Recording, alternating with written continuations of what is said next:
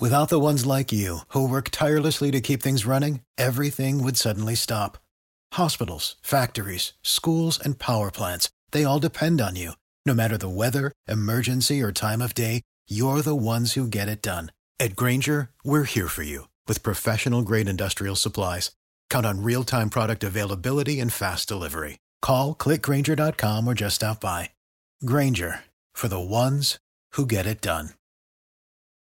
What's up, everybody? This is Hall of Fame wide receiver Terrell Owens here, aka T.O. Uh, get your popcorn ready. Do a favor, leave my guy Connor a five star rating after the show. Listen to it, uh, give him some feedback. And also, if you want to listen to my podcast as well, uh, check it out, subscribe, share. Uh, you know, you don't need to leave a five star rating. You know, uh, we're five star. I'm five star uh, all the time. Uh, my podcast is called Get Your Popcorn Ready with T.O. and Hatch. Uh, again, check out both of those podcasts. And hey, check it out, listen, and subscribe.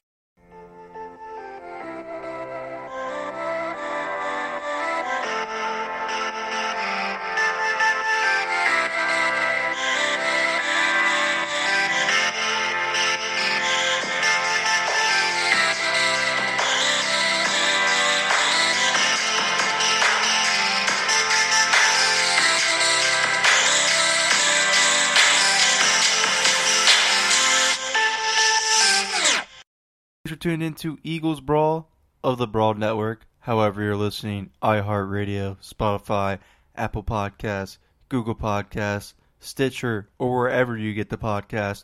We greatly appreciate it.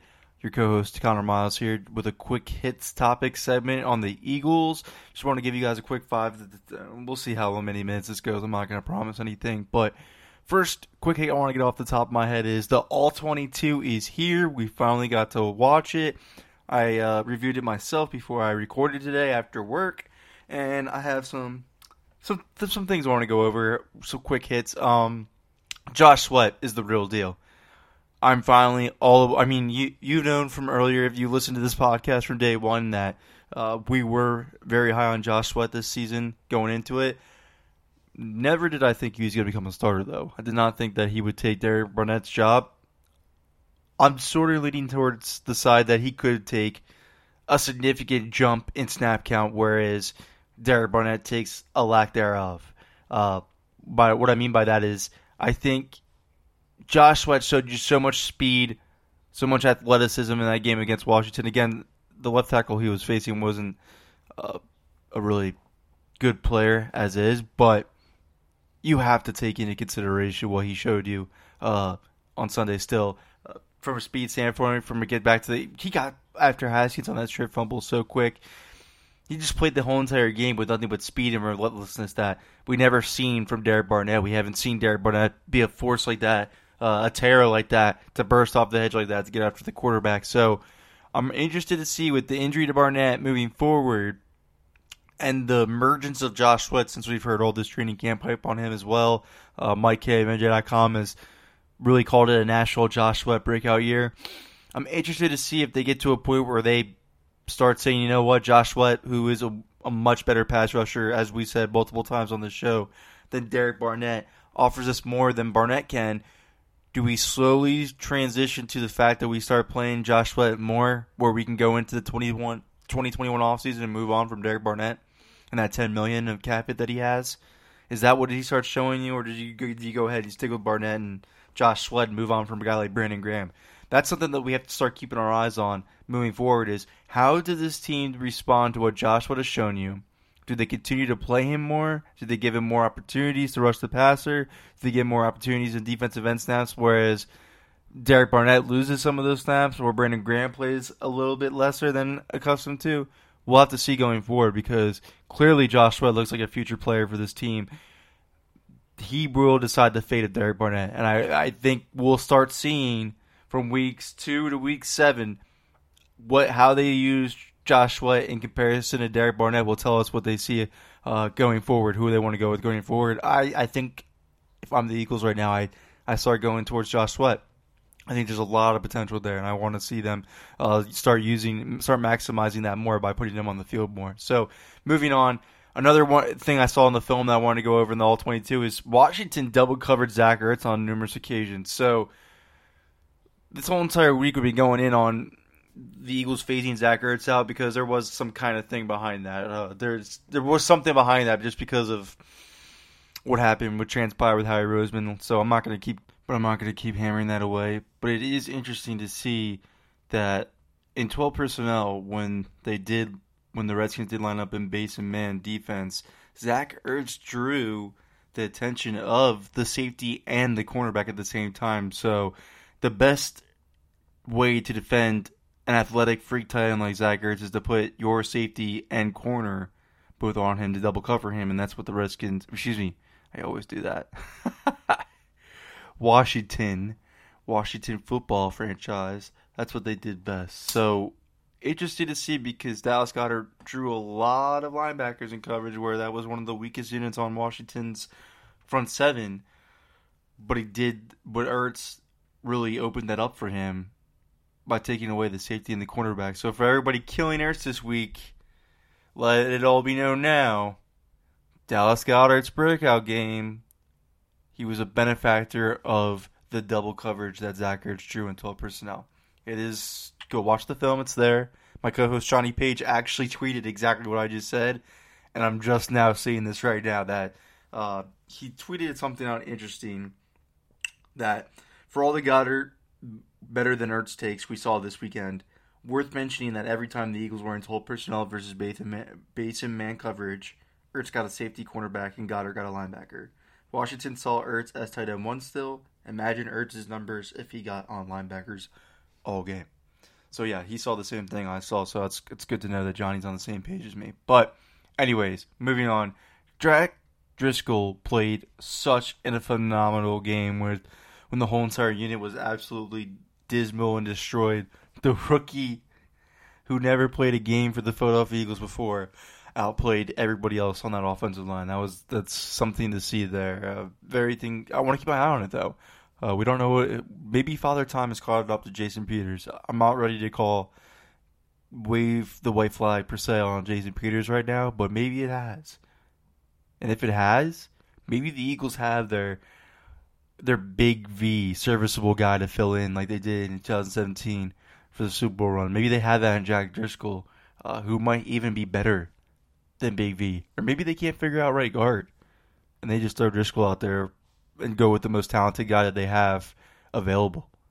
Since Lane Johnson's back this week, I don't think it's going to happen this week. I think Nate Herbig will play right guard this week, and I'm sure that's already been announced and everything. But uh, I think just because they want to have Jack Driscoll in for emergency in case Lane can't play this whole entire game or looks rusty and they need to pull him or gets re injured, they can go ahead and just insert Driscoll at right tackle with no hitch.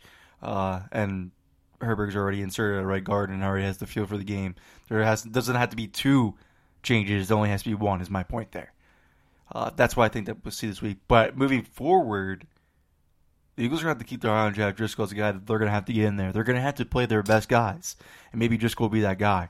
Uh, right now, but though that game against Washington, so many, so many good pass blocking attempts by Jack Driscoll there. Uh, really gonna have to look dive more into the PFF numbers after watching his all 22 and get back to you guys on the Daily Hits episode tomorrow on what I saw, uh, what the what the stats were to back up what I saw. But Jack Driscoll looked amazing. That's something that the Eagles can hold their hat on for sure. And then John Hightower and JJ Arcega-Whiteside's contributions came outside the box score. That's where I came away with after, after watching that game. John Hightower's route running. I mean, I I said it on the show multiple times before. I thought he would be a third round pick in any other draft. He was a victim of 35 wide receivers drafted in this whole entire draft class. So he got pushed down because of that, but his route running is there. It's on par with NFL talented route running. It it showed evidently multiple times in all 22, which is it's great because I know my tune was a little different than probably what it is today on some topics I'm going to go over. But that's because I finally got to see the all 22. I didn't get to see it live. I mean, I did see the game live, but I don't have mm, that live game. Once you're watching and reacting, it's just so quick to react. Once you get to sit down and play the all 22, rewind, fast forward, play it again, slow mo, then you finally get to see what happened on the field more, and that's what I finally got to see finally. So here's my perspective from that: is what this whole quick hit episodes is about today. But John Hightower's route running's there, folks. I know I said he looked like a deer in headlights wasn't ready. His route running is ready. Everything else has to pick up, which I think it will over time uh, throughout the season. I think this is a guy who can contribute this year for sure. JJ Arcega Whiteside, I thought looked fine from a route running standpoint. Carson Wentz just didn't target him. Will that continue going forward? Again, my theory, Mike Kaye's theory that he had on the show on previous episodes, Johnny Page's theory he's preached multiple times on Eagles Brawl, and mine as well. Maybe Carson Wentz does not like these jump ball receivers. Maybe he didn't target him for a reason. He does. He likes to target receivers that can get separation. He wanted to go for it all with John Hightower. He wanted to go for it all with Jalen Reagor. He threw a nice dot to Zach Ertz for a touchdown where he got a ton of separation. That's where Carson Wentz wants to go with it. He doesn't want to go for these jump ball guys. So what the all 22 showed me was J.J. Arcega-Whiteside played fine. He looked like a guy more confident, more fluid running his routes. Carson Wentz just didn't target him. So now I get into that question again, week one overreaction. But it's something that we did question in the offseason on this pod multiple times. Is J.J. Arcega-Whiteside a fit for Carson Wentz? I don't think so. I personally don't think so. I said it before the season, so don't take this as my week one overreaction. Take it as a, a gut feeling how I felt about J.J. Arcega-Whiteside this whole entire time. Do I think he's a better player now than he was last year? Absolutely. He looked completely different out there on the field. If you go back and watch all 22, look beyond the box score is all I'm asking you folks. Look beyond the box score. JJ looked good.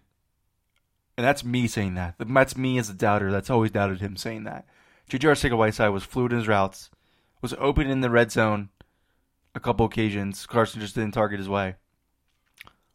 I think this is something to monitor the rest of the season as well because I just I would I want to go back and see once we get from week two on, probably till the bye week.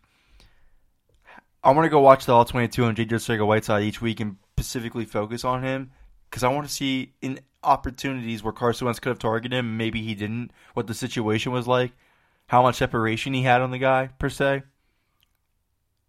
and see maybe that's the reason why Carson wants to target him, and then feed into this theory a little bit more.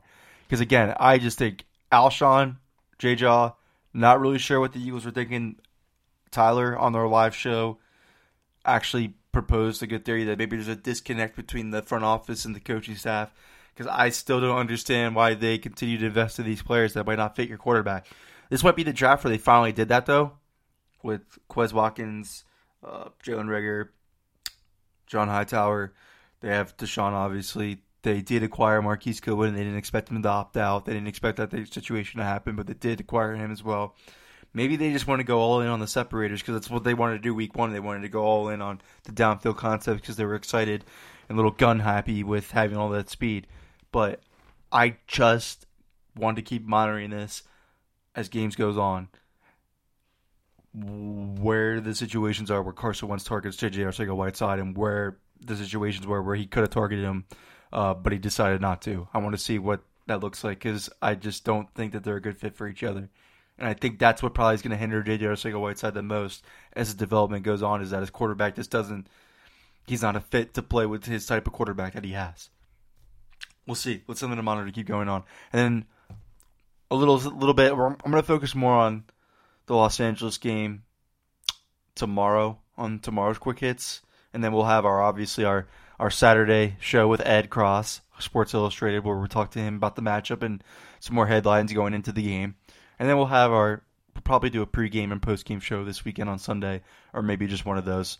Uh, but I'm it's looking like we're going to do both. But so we'll get more into LA those next couple of episodes, but just from a standpoint of what I want to say real quick, I think the Eagles will bounce back and beat Los Angeles. I do believe they will beat the Rams. This is a matchup driven league. The Eagles' weakest unit, which they depend on the most, is the trenches, which was the offensive line in Washington. Whereas they had Washington has a top three, arguably top two. I think it's one of the best in the league. Defensive lines from top to bottom. I think it's top two. I would put it in the top two.